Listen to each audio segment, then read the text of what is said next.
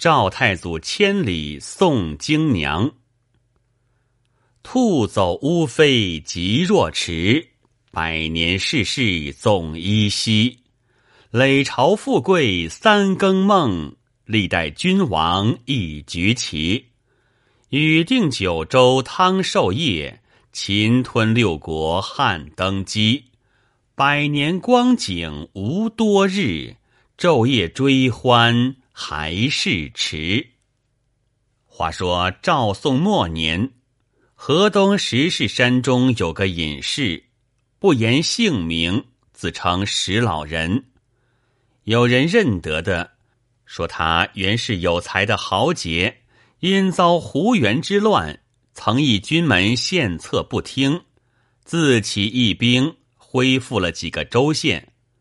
后来见时势日促。知大势已去，乃微服前遁，隐于此山中。指山为姓，农圃自己，齿言事尽。或与谈论古今兴废之事，娓娓不倦。一日，进山有老少二儒闲步时事，与隐士相遇。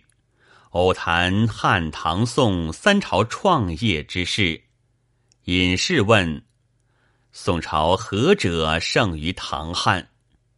一是云：“修文言武。”一是云：“历朝不诛戮大臣。”隐士大笑道：“二公之言，皆非通论。好汉征伐四夷，儒者虽言其独武。”然蛮夷畏惧，成为强悍，魏武犹借其余威以服匈奴。唐初府兵最盛，后变为藩镇，虽跋扈不臣，而犬牙相制，终借其力。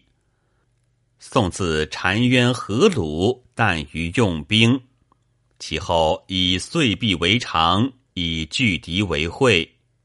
金元既起，遂至亡国。此则言武修文之弊耳。不录大臣虽是忠厚之典，然奸雄误国，一概孤荣，使小人尽有非望之福，退无不测之祸。中宋之事，朝政坏于奸相之手，乃至末年时穷事败。韩托胄于鲁庭，此四道于侧下，不亦晚乎？以是为胜于汉唐，岂其然哉？二如道，据先生之意，以何为胜？隐士道：他是虽不及汉唐，唯不贪女色最胜。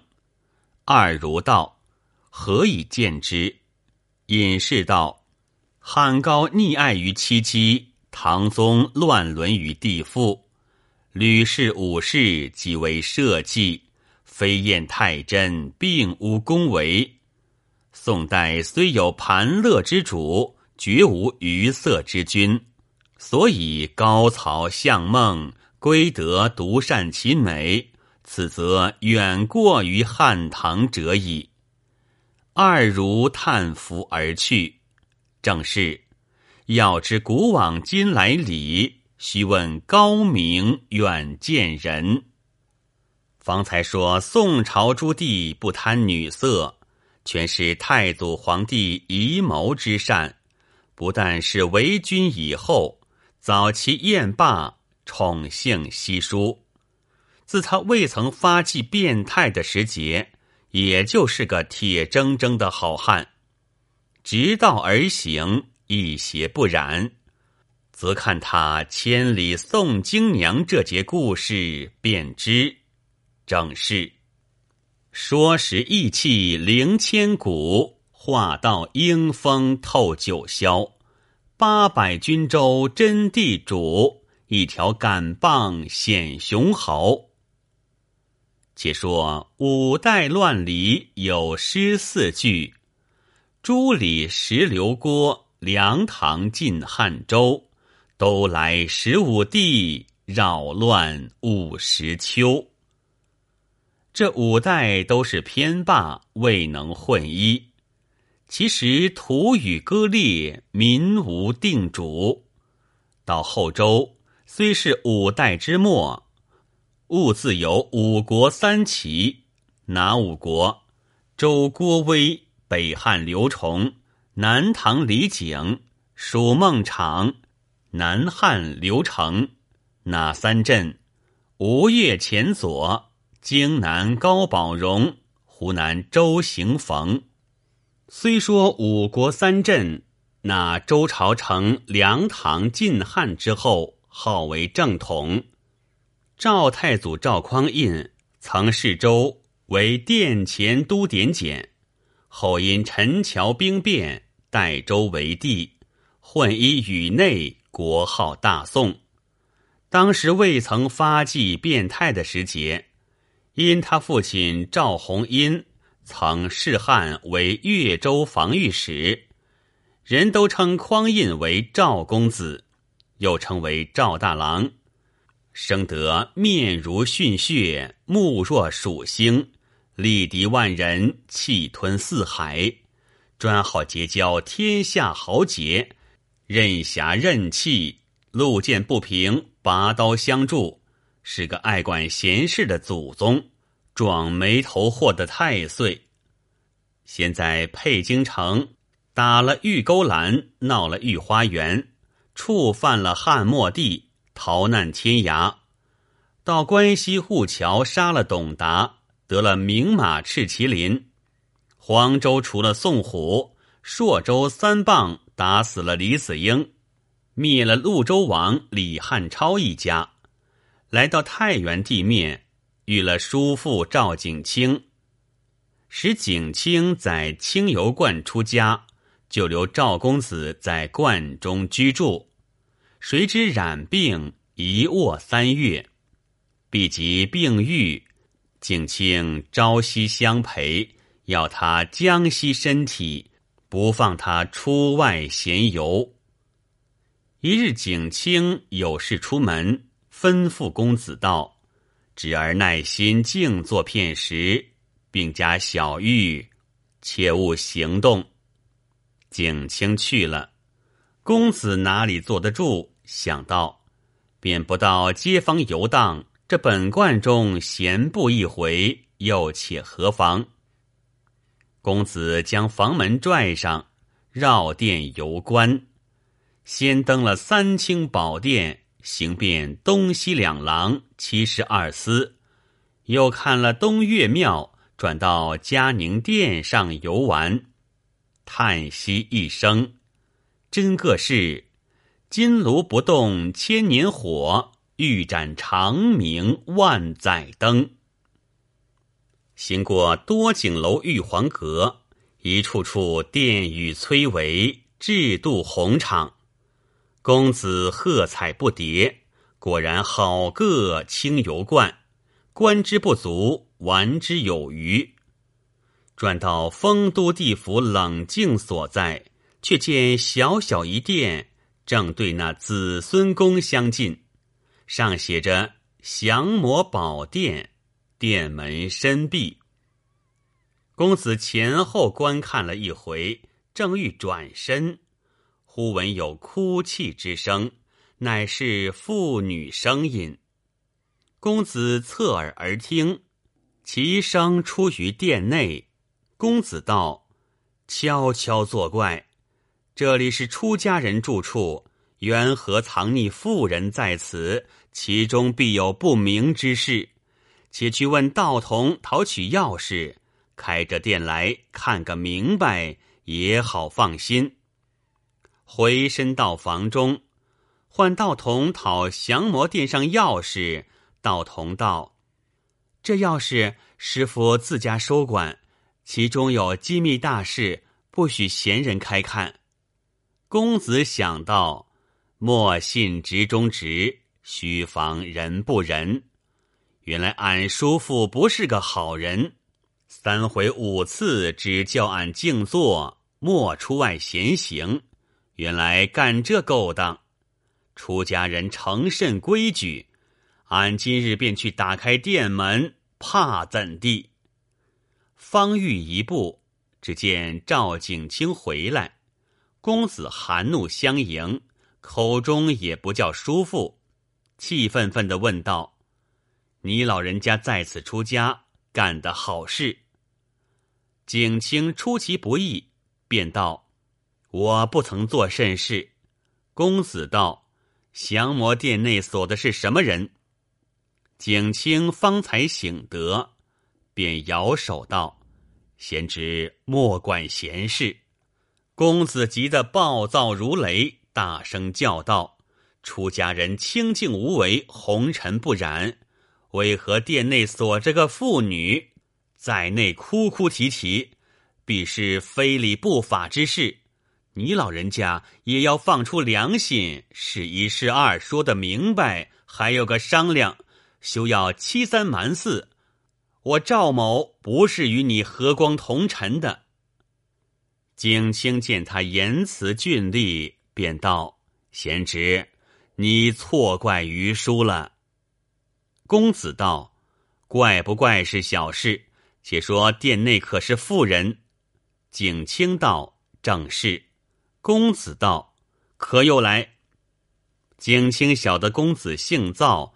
还未敢明言，用缓词答应道：“虽是妇人，却不干本贯道众之事。”公子道：“你是个一贯之主，就是别人做出歹事，忌遁在殿内，少不得你知情。”景清道：“贤侄息怒，此女乃是两个有名响马，不知哪里掳来，一月之前寄于此处。”托吾等替他好生看守，若有差池，寸草不留。因是贤侄并未愈，不曾对你说的。公子道：“响马在哪里？”景清道：“暂往哪里去了？”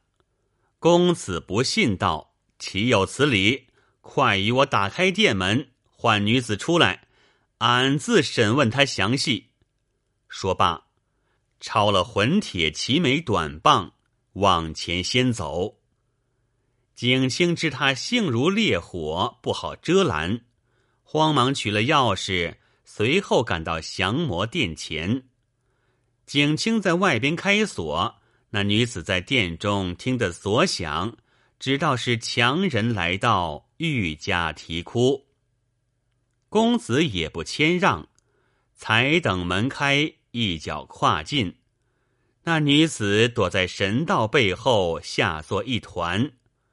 公子近前，放下齐眉短棒，看那女子，果然生得标致，眉扫春山，眸横秋水，含愁含恨，犹如西子捧心，玉气玉提，宛似杨妃剪发。琵琶声不响，是个未出塞的明妃；胡笳调若成，分明抢河帆的菜女。天生一种风流态，便是丹青画不真。公子抚慰道：“小娘子，俺不比奸淫之徒，你休得惊慌。且说家居何处？谁人引诱到此？”倘有不平，俺赵某与你解救则个。那女子方才举袖拭泪，深深道个万福。公子还礼，女子先问：“尊官高兴？”景清代答道：“此乃佩京赵公子。”女子道：“公子听禀。”未曾说的一两句。早已扑簌簌流下泪来。原来那女子也姓赵，小字京娘，是蒲州解良县小祥村居住，年方一十七岁，因随父亲来曲阳县还北岳乡院，路遇两个响马强人，一个叫做满天飞张广儿，一个叫做着地滚周进。见京娘颜色，饶了他父亲性命，掳掠到山神庙中。漳州二强人争要成亲，不肯相让，议论了两三日，二人恐坏了义气，将这京娘寄顿于清油观降魔殿内，吩咐道士小心供给看守，再去别处访求个美貌女子，掳掠而来，凑成一对，然后同日成亲，为压寨夫人。那强人去了一月，至今未回。道士惧怕他，只得替他看守。京娘叙出缘由，赵公子方才向景清道：“适才甚是粗鲁，险些冲撞了叔父。既然京娘是良家侍女，无端被强人所掳，俺今日不救，更待何人？”又向京娘道。小娘子休要悲伤，万事有赵某在此，管教你重回故土，再见爹娘。京娘道：“虽承公子美意，释放奴家出于虎口，乃家乡千里之遥，奴家孤身女流，怎生跋涉？”公子道：“救人须救撤，俺不远千里，亲自送你回去。”京娘拜谢道：“若蒙如此，便是重生父母。”景清道：“贤侄，此事断然不可。那强人势大，官司进补他不得。你今日救了小娘子，点首者难辞其责。再来问我要人，叫我如何对付？须当连累于我。”公子笑道。大胆天下去得，小心寸步难行。俺赵某一生见义必为，万夫不惧。那响马虽狠，敢比得潞州王吗？他须也有两个耳朵，晓得俺赵某名字。既然你们出家人怕事，俺留个记号在此，你们好回复那响马。说罢，抡起混铁齐眉棒。横着身子向那殿上朱红格子狠地打一下，哩啦一声，把菱花窗棂都打下来；再复一下，把那四扇格子打个东倒西歪，吓得京娘战战兢兢，远远的躲在一边。景清面如土色，口中只叫罪过。公子道。强人若再来时，只说赵某打开店门抢去了，冤各有头，债各有主。要来寻俺时，叫他打蒲州一路来。景清道：“此去蒲州千里之遥，路上盗贼生发，独马单身尚且难走，况有小娘子牵绊，凡事宜三思而行。”公子笑道：“汉末三国时，关云长独行千里，五关斩六将，护着两位皇嫂，直到古城与刘皇叔相会，这才是大丈夫所为。今日一位小娘子救他不得，赵某还做什么人？此去倘然冤家狭路相逢，叫他双双受死。”景清道。虽然如此，还有一说：古者男女坐不同席，食不共器。贤侄千里相送小娘子，虽则美意出于义气，旁人怎知旧礼？见你少男少女一路同行，嫌疑之际被人谈论，可不为好成欠，反为一世英雄之殿。公子哈哈大笑道：“叔父莫怪我说，你们出家人冠装架子，里外不一。俺们做好汉的，只要自己血心上打得过，人言都不计较。”景清见他主意已决，问道：“贤侄几时启程？”公子道：“明早便行。”景清道。只怕贤侄身子还不健忘，公子道：“不妨事。”景清叫道童置酒送行。公子于席上对京娘道：“小娘子，方才叔父说一路嫌疑之际，恐生议论。俺借此席面与小娘子结为兄妹。俺姓赵，小娘子也姓赵，五百年前何氏一家，从此兄妹相称便了。”京娘道：“公子贵人，奴家怎敢攀高？”景清道：“既要同行，如此最好。”胡道童取过拜毡，京娘请恩人在上，受小妹子一拜。公子在旁还礼，京娘又拜了景清，呼为伯伯。景清在席上叙起侄儿许多英雄了得，京娘欢喜不尽。是夜只饮至更余，景清让自己卧房与京娘睡，自己与公子在外厢同宿。五更鸡唱，景清起身安排早饭，又备些干粮牛脯为路中之用。公子备了赤麒麟，将行李扎付停当，付主京娘妹子。只可村庄打扮，不可野容炫服，惹事招非。早饭已毕，公子扮作客人，京娘扮作村姑。一般的戴个雪帽，齐眉遮了。兄妹二人作别景清，景清送出房门，忽然想起一事，道：“贤侄，今日去不成，还要计较。”不知景清说出甚话来，正是却得羽毛方圆举，虎无爪牙不成形。景清道：“一马不能骑两人，这小娘子弓鞋袜小，怎跟得上？可不耽误了程途。从容觅一辆车同去，却不好。”公子道：“此事算之久矣。”有个车辆又费照顾，将此马让与妹子骑坐，俺是愿千里步行相随不淡。